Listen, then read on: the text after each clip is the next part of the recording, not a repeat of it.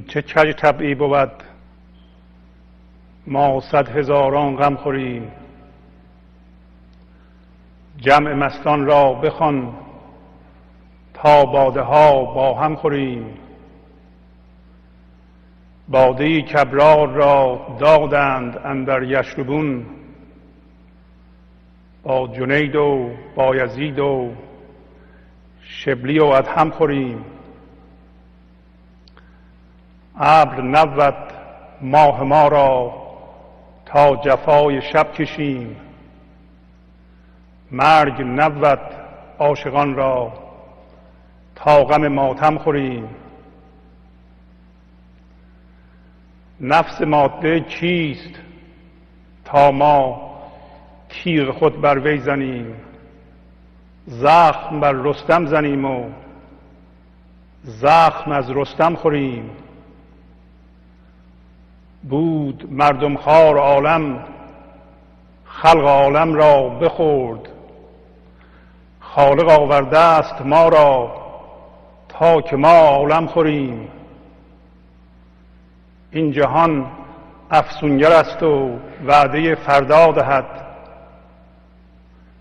ما از آن زیرکتریم ای خوش پسر که دم خوریم. گر پریزادیم شب جمعیت پریان بود. ورز آدم زاده ایم آن باده با آدم خوریم. گه از آن کف گوهر هستی و سرمستی بریم. گه از آن دف نعره و فریاد زیر و بم خوریم. ماهیم و ساقی ما نیست جز دریای عشق.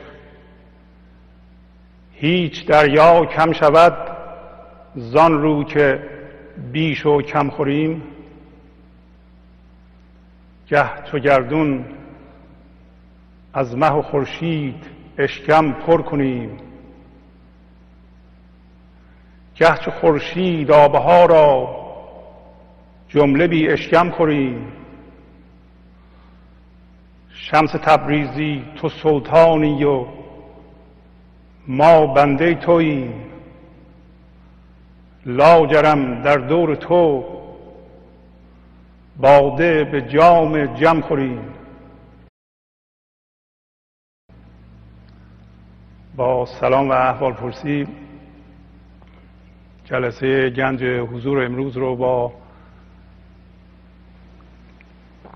غزلی از مولانا شروع می کنم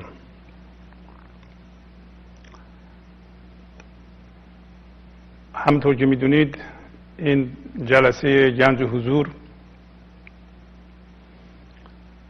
حدود هفت ماه هست که اجرا میشه و به همین ترتیب که امروز اجرا میشه اجرا شده.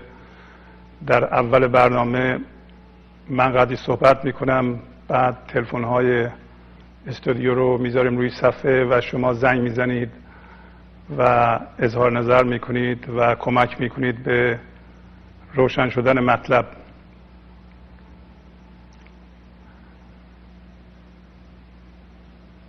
منظور از این جلسه تبدیل عقل ذهنی یا هوشیاری ذهنی به هوشیاری حضور هست. هوشیاری ذهنی از جریان پیوسته فکر به وجود میاد. بنابراین وقتی ما صحبت از من ذهنی می‌کنیم یعنی از خودمون یک منی ساخته ایم که بافتش ساختمانش از فکره از ذهنه به همین دلیل میگیم من ذهنی.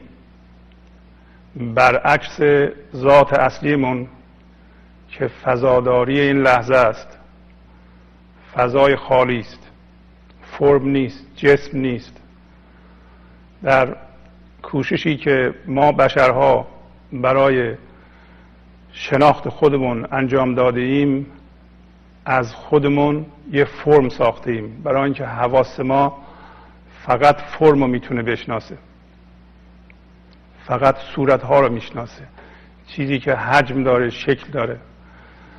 بنابراین حواس ذهنی ما یعنی ظاهری ما مثل دیدن شنیدن یه فرم ذهنی ساخته. یه فرم در ذهن ساخته و به خودش قبولونده که من این هستم. ولی این فرم ذهنی چیزی نیست جز جریان پیوسته فکر. و چون ما خودمون رو اون می‌دونیم فکر می‌کنیم که اگر این تسلسل فکری ادامه پیدا نکنه ما میمیریم. ما اینطوری فهمیده ایم که اگر مرتب فکر نکنیم که بیشتر این فکرها یه نوع قضاوت راجع به فرم این لحظه هست ما میمیریم. بنابراین زندگی کردن رو با فکر کردن اشتباه گرفتیم پس وقتی ما میگیم من مقصود ما یا مقصود انسانهای معمولی انسانی که هنوز به روشنایی حضور نرسیده و در هوشیاری قدیم به سر می‌بره همون جریان فکری است که اشتباها به جای خودش گرفته است. امروز مولانا میگه این چه کج طبعی بود؟ کج طبعی یعنی کج طبیعتی. طب یعنی طبیعت سرشت فطرت. میگه این چه جور کش کردن طبیعته؟ جور کش کردن طبیعت ما؟ از ما می‌پرسه. خودش می‌دونه. میگه این چه جور به هم زدن طبیعت اصلی ماست و اونو تبدیل به یه طبیعت دیگه کردنه که ما صد هزاران غم خوریم. پس کج طبعی ما باعث شده ما صد هزاران غم بخوریم. اصلا همیشه غم بخوریم غم و اصل بدونیم. در حالتی که مولانا به ما میگه اصل جهان اصل زندگی شادی است آرامش عشق. و امروز همطور که می‌بینید در سطر دوم غزل یک آیه قرآن آورده و از اون این استنباط معنی رو کرده که این معنا اینکه ابرار یا نیکان و آزادگان از اون شراب می‌خورند از شرابی که از بهشت میاد می‌خورند یعنی از زنده بودن زندگی در این لحظه بهرمند هستند. از دری که این لحظه به هستی برای ما باز می‌کنه از اون در عشق به وجودشون جاری میشه و اینها به این دلیل آزاده هستند به این دلیل نیکان هستند که چهار نفر از اونها رو مثل جنید و بایزید و شبلی و ادهم رو مثال می‌زنه پس آزادگان از اون شراب بهشتی می‌خورند. می‌بینین که استنباطش از مذهب و و قرآن جز عشق و شادی و آرامش جز زنده بودن و زندگی چیز دیگه ای نیست. بنابراین اگر ما غیر این باشیم پس حرف مولانا را درست نفهمیده ایم پس میگه این چه کش طبیعه ما چجوری طبیعتمون رو عوض کرده ایم یعنی از فضاداری آگاه و هوشیار این لحظه که حافظ گفت هوشیار حضور و مست و غرور. از هوشیاری حضور که بوده ایم تبدیل شده ایم به مستی غرور و ناهوشیاری بیخبری خواب خواب فکر خواب ماده بودن. و در نتیجه بیجان شده ایم. چرا ما تبدیل به طبیعت کج شده ایم یا کج شده ایم؟ شما نگاه کنید به وضعیت زندگیمون یعنی به خودمون برگردیم نگاه کنیم ببینیم که ما از چه چیزهایی من درست کردیم از چه چیزهایی هویت درست کردیم از چه چیزهایی مثلا ببینید که وقتی ما می‌رسیم به یه نفر چگونه ما عجله داریم تا اون رو به یه فرم ذهنی بدل کنیم. بلافاصله پس از یه مطالعه کوتاه یه چیزی میگیم یه تفسیری راجع به اون شخص میگیم. اشخاص می‌دونین بر اساس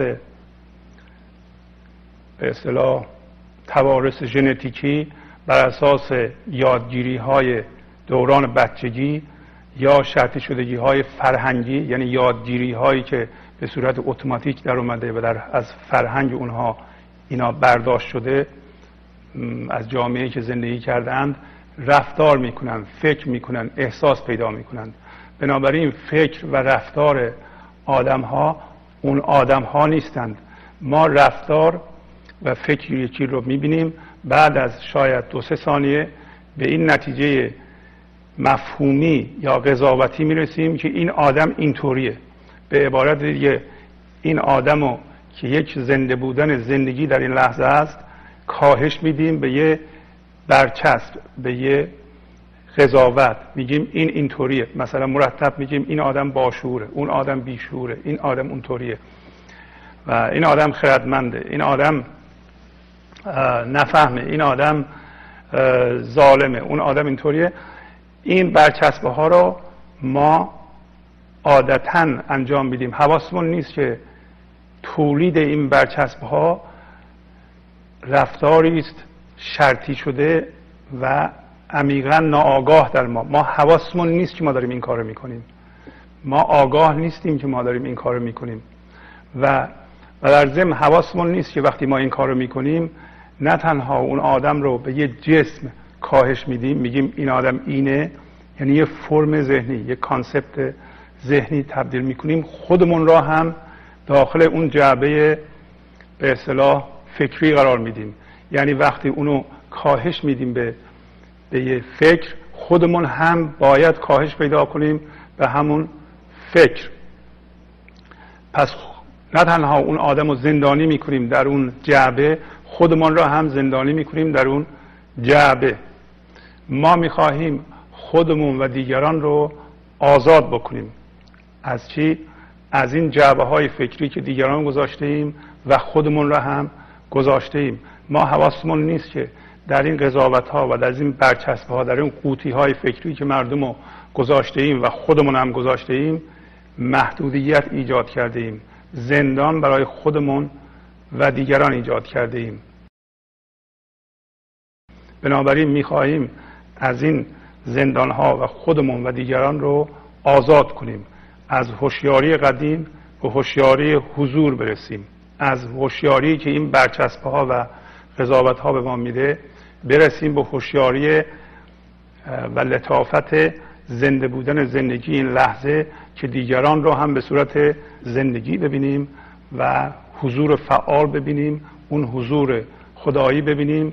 بنابراین به اون شرابی که مولانا در این غزل اشاره می‌کنه دسترسی پیدا کنیم. اون شراب این لحظه در حال پیموده شدن به ماست. این لحظه در حال دمیده شدن به جان ماست به بدن ماست. اجازه بدیم از اون شراب ما هم با سایر مستان و به اصطلاح خردمندان بخوریم. یکی از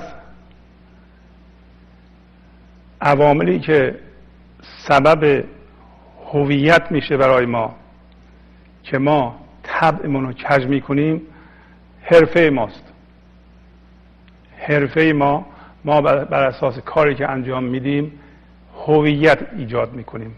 مثلا یه دکتر تا زمانی که تو مطب بشه و مریض تو اتاقشه مریض رو معالجه می‌کنه یا معاینه می‌کنه دکتره.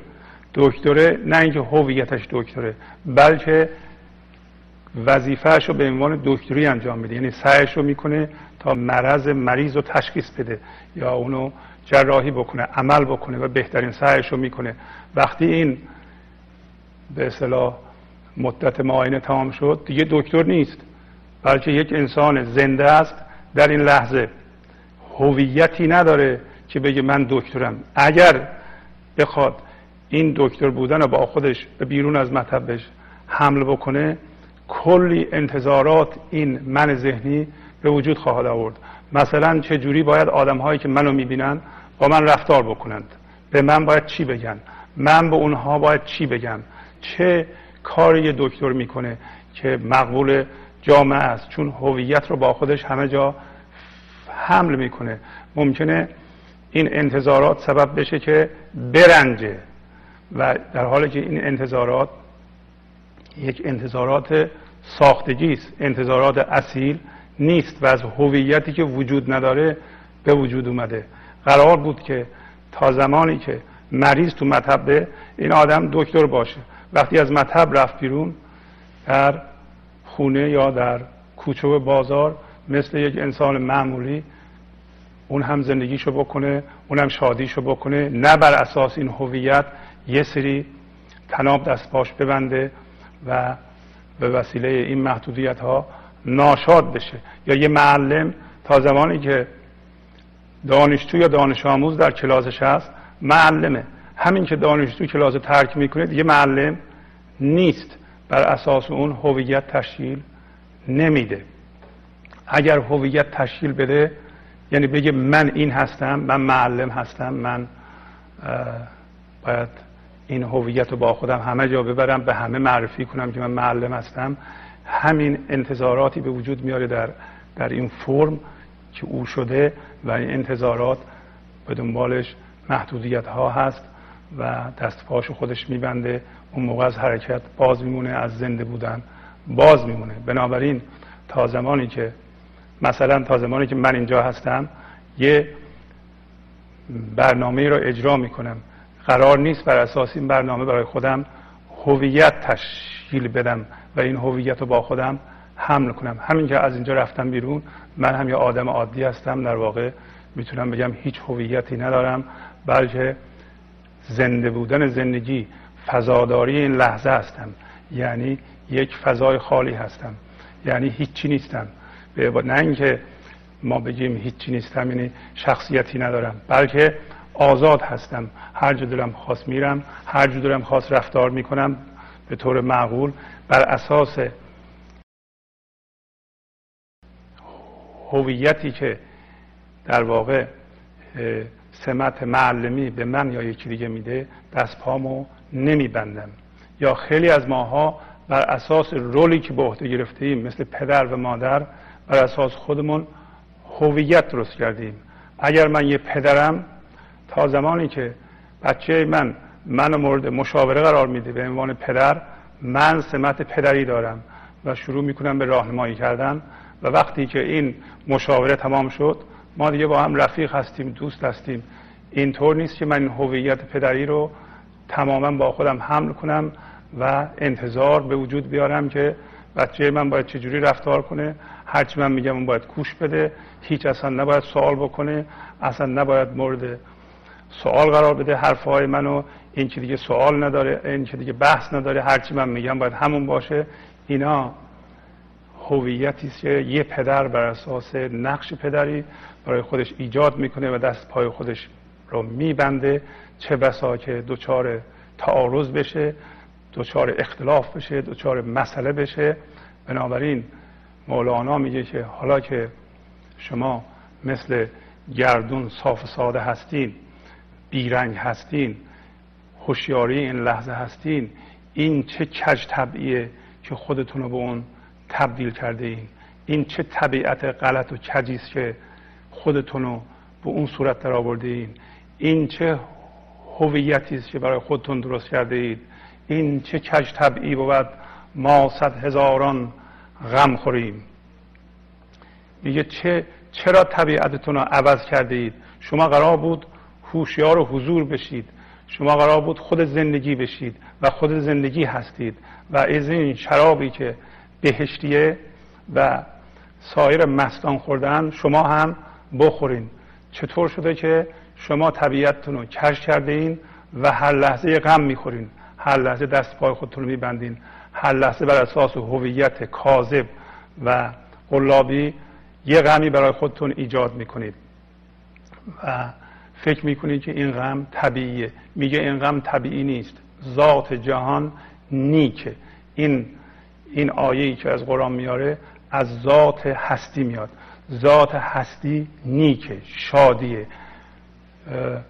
عشق آرامشه سکون و بیرنگی سادگی اینطوری نیست که ما زرنگ باشیم فکر کنیم که ما زرنگی می‌کنیم. اگر زرنگی کنیم ما به جای شادی غم می‌خوریم. ما طبیعتمون رو کج می‌کنیم و از طبیعت اصلیمون خارج میشیم. یه فطرت کاذب و ساختگی و مصنوعی برای خودمون درست می‌کنیم. این چه کج طبعی بود؟ ما صد هزاران غم خوریم. جمع مستان را بخوان تا باده ها با هم خوریم. میگه مستان رو حاضر کن تا ما این باده ها رو با اونها مشترکم بخوریم با هم بخوریم. همطور که می‌بینید مستان رو مولانا تا حدودی از آهندلان و کسایی که مست نیستن کسایی که در زندان عقل گرفتارن جدا می‌کنه مستان و عاشقان و خردمندان شاید یه طرف نه که با هم ستیزه می‌کنن و به آهندلان و اونهایی که در صورت در سطحی بودن گیر کردند در این جهان مادی گیر کردند اینم یه طرف که اینها محروم از زندگی هستند. همونطور که در طول غزل خواهیم دید. پس میگه این ابرار یا نیکان از باده بهشتی می‌خورند. باده ای که زنده بودن زندگی در این لحظه به اونها بدون حساب کتاب میده و تمام شدنی نیست و اونا از این باده خوشند میگه که این مستان رو جمع کنید. این مستان یاران ما هستند. عاشقان یاران ما هستند. ما این باده رو این شادی رو آنها صرف بکنیم. میگه که ابر نبود ماه ما را تا جفای شب کشیم. مرگ نبود عاشقان را تا غم ماتم خوریم. پس میگه که ماه ما ابر نداره. یعنی اون روشنایی که الان دنیای من روشن می‌کنه زمانی که ما به حضور می‌رسیم زمانی که اون گنجی که زیر این تسلسل فکری پنهانه وقتی که این فکر در اثر کم کردن این قضاوت های ما و لیبل زدن های ما کم میشه ما یواش یواش این هوشیاری رو از این فرم های فکری آزاد می‌کنیم و یه هوشیاری خالص به دست میاد و این هوشیاری خالص تبدیل به حضور میشه. میگه این ماه این روشنایی ابر نمی‌تونه جلوشو بگیره. این ماه معمولی نیست که ابر بیاد تاریکش کنه تا شب بکنه تا ما جفای شب بکشیم. توضیحی می‌خواستم بدم راجع به اشعاری که من می‌خونم. این اشعار رو به خاطر این نمی‌خونم که شاید بعضیا فکر می‌کنند. من بهترین شعر رو انتخاب می‌کنم می‌خونم. و زیباترین حالا از نظر جمله بندی یا هر چیز دیگه اینطور نیست. این اشعار رو می‌خونم من برای اینکه معنی رو از توی اون بیرون کشیده باشم. بنابراین لزوما من زیباترین شعر رو انتخاب نمی کنم یا اصلا در سطح زیباترین یا زیباتر یا بهتر در این جلسه کار نمی کنیم در سطح مقایسه کار نمی کنیم بلکه یه مطلبی رو اینجا می کنیم که از توش معنا بیرون بیاد. این خواهش رو می‌خواستم از دوستان بیننده بکنم که بعضی موقع ها گله می‌کنن که این ما باید از شاملو شعر بخونیم ما از باید از شاعران دیگه شعر بخونیم ما اصلا برای شعر خوندن نیومدیم. من آدم شعرخان نیستم. و اینم جسارت می‌کنم در حضور شما. اشعار رو می‌خونم. شماها حتما بهتر از من می‌خونید. و ولی من مجبورم اینجا بخونم تا معنا رو از توش با هم در بیاریم. اما برای اینکه گنج حضور در ما کشف بشه و با عنوان بهش دسترسی پیدا بکنیم این مطالب رو در عمل باید به اجرا بگذاریم. شما از هر جلسه گنج حضور ببینید که چه چیزی رو یاد می‌گیرید و چه چیزی رو در عمل ازش استفاده می‌کنید. یعنی در متن زندگی در کاری که می‌کنید در برخوردتون با دوستان یا با مشتری یا با هر کسی دیگه که برخورد می‌کنین یا در فروشگاه با فروشنده ببینید آیا این مطالب رو می‌تونید اجرا بکنید. مثلا امروز ما صحبت کردیم شما می‌تونید انتخاب کنید که دیگران رو به یه مفهوم ذهنی کاهش ندید. وقتی با کسی برخورد می‌کنیم ما اونها رو به یه قضاوت یا یه مفهوم کاهش نمیدیم. اونها زنده بودن زندگی هستند و دیدن اونها به صورت زندگی ما را هم زنده می‌کنه. اینو ببینید که از فردا می‌تونید اجرا بکنید در برخورد با مردم. یا اینکه گاهی اوقات یک الگوی ناآگاه و عمیقا شرطی شده در ما هست. که ما در این کاری که یکی دیگه می‌کنه یعنی یکی دیگه قضاوت می‌کنه ما بلافاصله میپریم وسط و شرکت می‌کنیم در این قضاوت و کاش دادن دیگران به یه الگوی ذهنی. یعنی ما فکر می‌کنیم که دیگران همون رفتارشون هستند یا باوراشون هستند و بر اساس اونها یه برچسبی روی اینها می‌زنیم یه به اصطلاح لیبلی روی اینها می‌ذاریم و اگر یکی دیگه این کارو می‌کنه ما هم زودی ناآگاهانه و به صورت شرطی شده در این شرکت می‌کنیم. مثلا یکی میگه آ ببین این آدم چقدر آدم به اصلاح بی عقلیه ما میگه آ راست میگه ها. واقعا همینطوره. بدون اینکه اصلا خبر داشته باشیم جریان چیه و ببینید که این موضوع رو در خودتون می‌تونیم ببینید. حالا اگر ما خودمون رو نمی‌تونیم مورد به اصطلاح نظارت قرار بدیم می‌تونیم اینها رو در دیگران نظارت کنیم.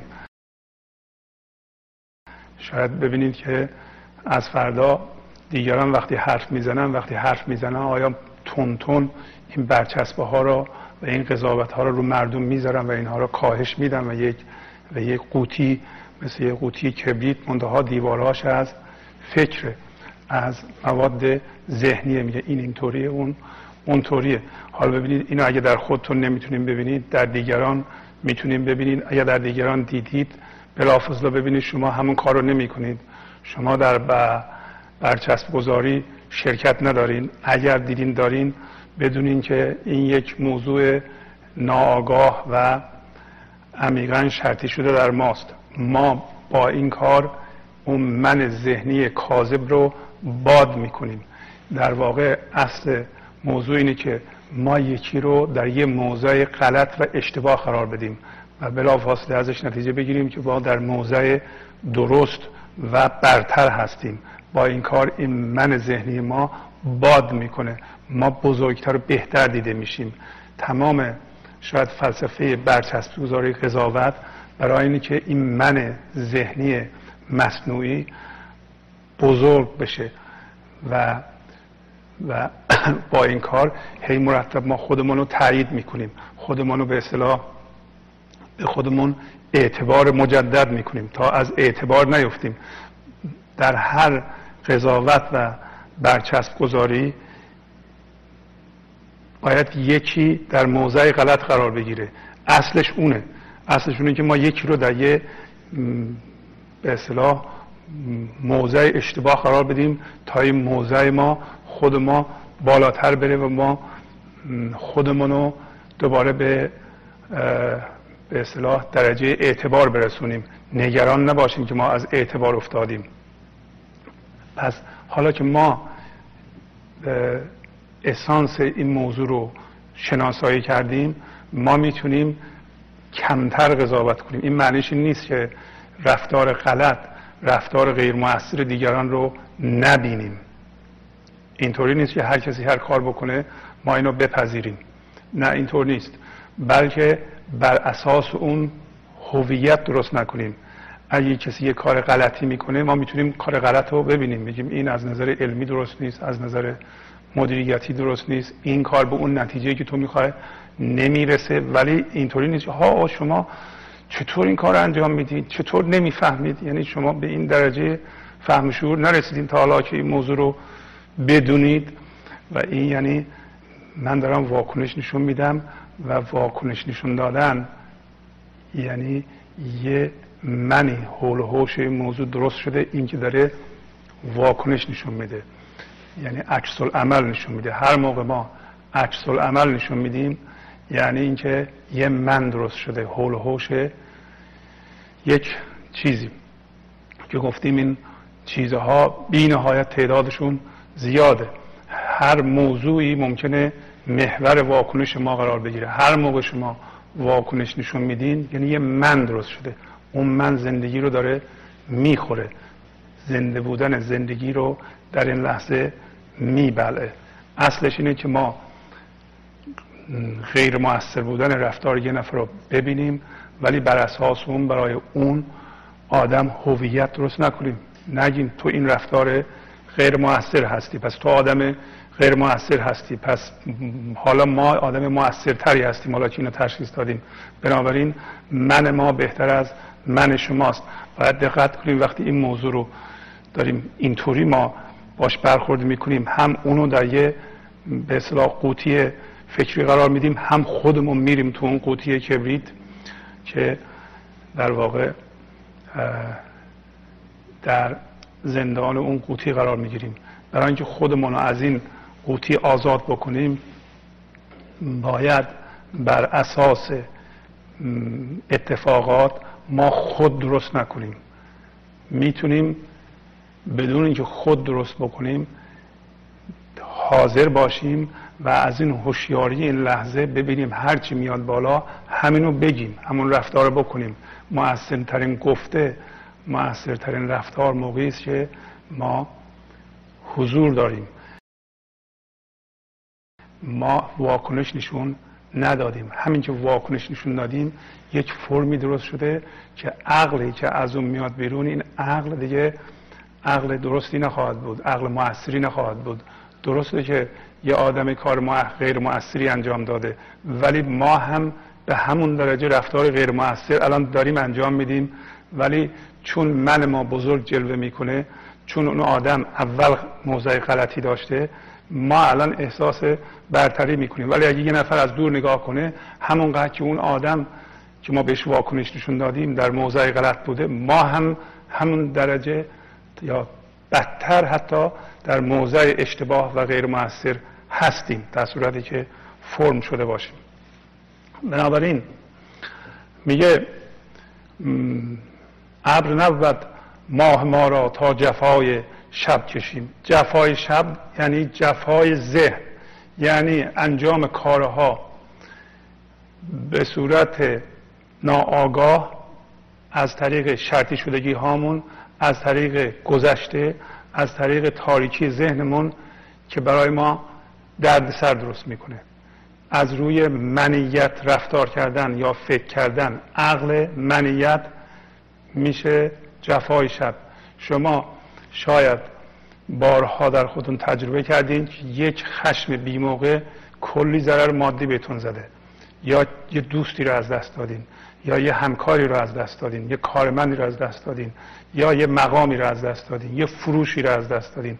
فقط به خاطر یک حرف بی موقع و و بیهوده که در اونجا به اصطلاح جا نمی شده و این حرف از منیت سرچشمه می گرفته از روی خشم سرچشمه می گرفته یا حتی از روی ترس سرچشمه می گرفته این در تاریکی شب صورت گرفته یا در تاریکی ذهن صورت گرفته. اگر ما در تاریکی ذهن نبودیم و حضور داشتیم اون حرف رو در موقع نمی زدیم میگه پس ماه حضور و گنج حضور شب نداره.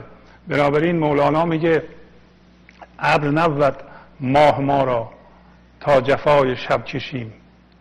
به محض اینکه این روشنایی به وجود میاد بیاد ما شرطی شدگی ها یا یادگیری های گذشته منو که برای ما دردسر درست می‌کنند و الگوهای ناآگاه هستند و شرطی شده عمیق در ما هستند ما اونا رو می‌بینیم و خودمون از اونا جدا می‌کنیم. از شب میایم بیرون و راهمون روشن میشه. مرگ نبود عاشقان را تا غم ماتم خوریم. این قصه های ما یا قصه این دنیاست در واقع چوب اشتباهات ماست. یا اینکه یکی فوت می‌کنه ما در مرگ اون ماتم می‌گیریم. میگه عاشقان نمیمیرند. عاشقان مرگ نمی‌شناسند. درست هم است کسایی که با اون یک زندگی که تمام جهان رو فعال می‌کنه و این لحظه این زندگی در تمام کائنات در تمام موجودات در ما دمیده میشه این مرگ نمی‌شناسه. بنابراین عاشقان چون اون یه زندگی هستند هر کسی که عاشق باشه اون یه زندگی است که در تمام عالم دمیده میشه در وجود اونم دمیده میشه و به صورت حضور فعال کننده در این بدن ما وجود داره. شما می‌تونید در آرامش و سکون این لحظه اون حضور فعال کننده رو که بدن شما رو فعال می‌کنه و جنبش بهش میده حس کنید. یعنی اون زندگی خام رو که هنوز به زندگی در نیامده اونو حس کنید. اگر اینو حس کنید عشق رو حس کردین. با از اون یه زندگی با تمام هستی یکی میشین این اسم وحدت عشق و این شما رو زنده می‌کنه آرام می‌کنه و و فعال می‌کنه و این بی نهایت خلاق هست. خرد از اونجا سرچشمه می‌گیره. بنابراین این این چنین آدم ها آدمایی که به این درجه رسیدن نمیمیرند. برای اینکه این مرگ جسمی که ما می‌بینیم این مرگ جسمی عکس تولده. ما باید بگیم تولد مرگ نه اینکه مرگ و زندگی. زندگی اصلا عکس نداره. مرگ عکسش تولده. یا یه روزی متولد میشیم یه روزی همین جسم میفته دیگه. اون لطافت خدایی در این جسم دیگه ظهور نمی‌کنه. بنابراین ولی اون لطافت خدایی مرگ نداره که ما اون هستیم. تمام صحبت اینه که عاشقان اون هستند. پس چون عاشقان نمیمیرند انسانهای عاشق در مرگ همدیگه هم ماتم نمی‌گیرند. چون به عینه می‌بینن که دوستاشون نمیمیرند. ولی انسانهایی که آهندل هستند و در نفسشون زندگی می‌کنند حتما میمیرند. اینا از مرگ میترسند. انسان عاشق و عارف از مرگ نمیترسه برای اینکه می‌دونه که مرگ وجود نداره. مرگ اصلا من البته دارم دارم می‌خواد شما این گفتار را قبول کنید ولی اصراری ندارم. مرگ و بدن یک توهمه. علت اینکه ما مرگ و میگیم مرگ برای اینکه این بدن رو اصل گرفتیم. این بدن فیزیکی رو در واقع ذهن ما ایجاد می‌کنه. ذهن ما چون نمی‌تونه درست ببینه ذهن حسی ما اون ریزبینی رو نداره اون عقل رو نداره اون خرد رو نداره. این بدن رو به عنوان یک موجود آسیب پذیر و میرا جلوی روی ما به اصطلاح علم می‌کنه. میگه تو این هستی بنابراین آسیب پذیر هستی مرگ پذیر هستی. فناپذیر هستی و بترسی و اصلا تمام یا قسمت عمده ای از منیت ذهنی ترسه ترسه. کسی که عاشق باشه نمیترسه. عاشقان نمیترسند. برای اینکه از می‌دونم مرگ وجود نداره. اما آهندلان و کسایی که به روشن به روشنایی این لحظه هنوز نرسیدند میترسند. این نه اینکه عیب باشه. همه ماها هنوز داریم سعی می‌کنیم که هوشیار کامل بشیم. این لحظه به طور کامل زنده بشیم. از این برنامه برای اون این عیب نیست بلکه یک وضعیت خاصی است که ما درش گیر کرده ایم و ما می‌تونیم خودمون از این نوع هوشیاری در یه به هم زدن چشم به هم زدن بشکن زدن هیچ فاصله نمی‌خواد. از این هوشیاری به اون هوشیاری مبدل کنیم. همونطور که بارها گفتم این تمرین نمی‌خواد برای اینکه تمرین زمان می‌گیره. این تبدیل زمان نمی‌خواد. با همین به هوش آمدن ها به همین بیدار شدن ها به همون گوش دادن ها به همون تعمل کردن ها نه فکر کردن ها بلکه تعمل کردن ها تعمل یعنی همینطوری آزاد بذاری. مثلا غزل مولانا در وجودت کار کنه. ما بیدار میشیم. پس عاشقان مرگ نمیدار ندارن. بنابراین عاشقان در غم دوستاشون هم گریه نمی‌کنند چون می‌دونن اونا نمیمیرند. ابر نبود ماه ما را تا جفای شب کشیم. مرگ نبود عاشقان را تا غم ماتم خوریم. پس عاشقان خردمندان نه جفای این دنیا را می‌کشند اینا می‌دونن که هر دردسری و هر رنجی برای ما تولید میشه ما خودمون تولید می‌کنیم. قبول این مطلب برای من ذهنی بسیار سخته که ما رنج رو خودمون تولید می‌کنیم. ما شرطی شدگی هامون برای ما رنج تولید می‌کنن. عذاب روحی رو ما خودمون به خودمون تحمیل می‌کنیم. گرچه به نظر میاد اون آدمی که اون کار می‌کنه اونی که داره مرا عذاب میده. اگر اون, اون شخص اون کار نکنه ما عذاب نمی‌کشیم. ولی اگر اون شخص از زندگیتون حذف بشه شما یه چیز دیگه رو پیدا می‌کنین که شما رو رنج بده. برای اینکه بافت این منیت اصلا از عذابه. رنج نکشه دیگه وجود نداره. برای همینه که میگه این چه کش طبعیه. کش طبعی معنی داره. ما کش شدیم و طبیعتمون رو صاف بکنیم و جور بکنیم و این به وجود نخواهد اومد مگر اینکه ما به همین ترتیب که داریم عمل می‌کنیم خودمون رو بسپاریم به غزل مولانا و بذاریم رو ما کار بکنیم نفس ماده کیست؟ تا ما تیغ خود بر وی زنیم. زخم بر رستم زنیم و زخم از رستم خوریم. میگه نفس کیه که ما باش بجنگیم؟ و راستم میگه. شما با نفس نمی‌تونی بجنگی. با نفس بجنگی میشی نفس. با هر چیز بدی شما بجنگید تبدیل به اون نوع میشید. ما با ستیزه نمی‌تونیم از چنگ نفس رها بشیم. ستیزه با نفس یعنی قوی تر کردن نفس. ستیزه با قصه به زور نمیشه از چنگ قصه رها شد.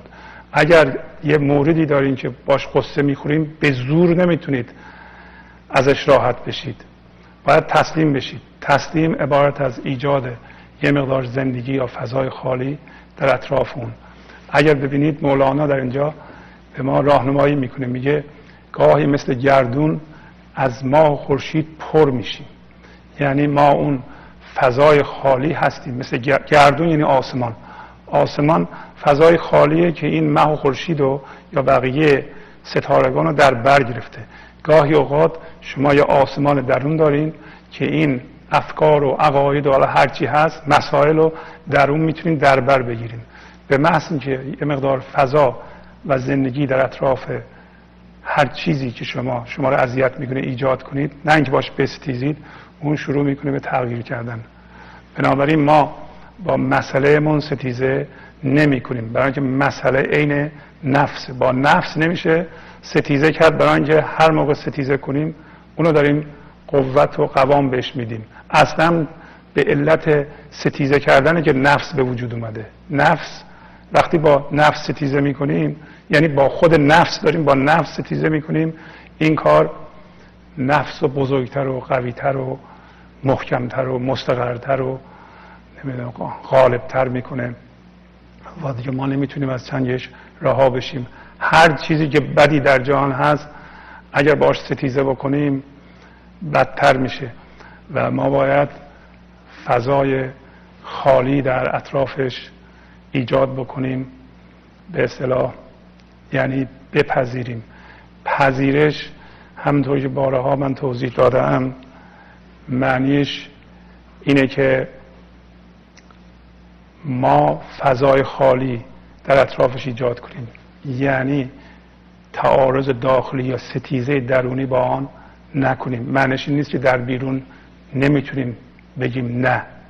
مثلا اگر کسی از ما پنج بار قرض گرفته و قرضش رو نداده الان میاد به من میگه به من میشه هزار دلار قرض بدی. خب من می‌تونم بگم نه.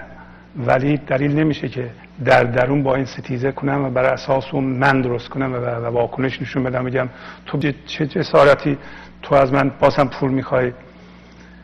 خجالت نمی‌کشی پول می‌خوای؟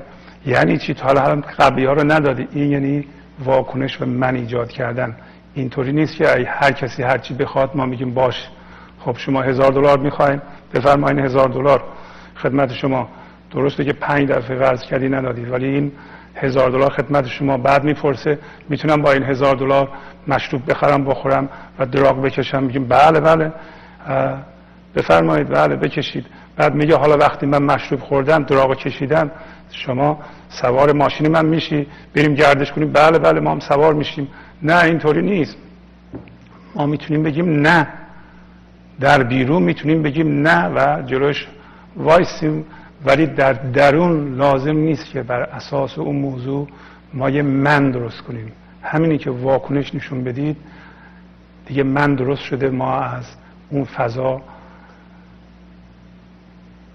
جدا شدیم. خیلی متشکرم از اینکه به برنامه توجه فرمودین. از امیل عزیز تشکر می‌کنم که کمک کردن به اجرای این برنامه. تا هفته بعد با شما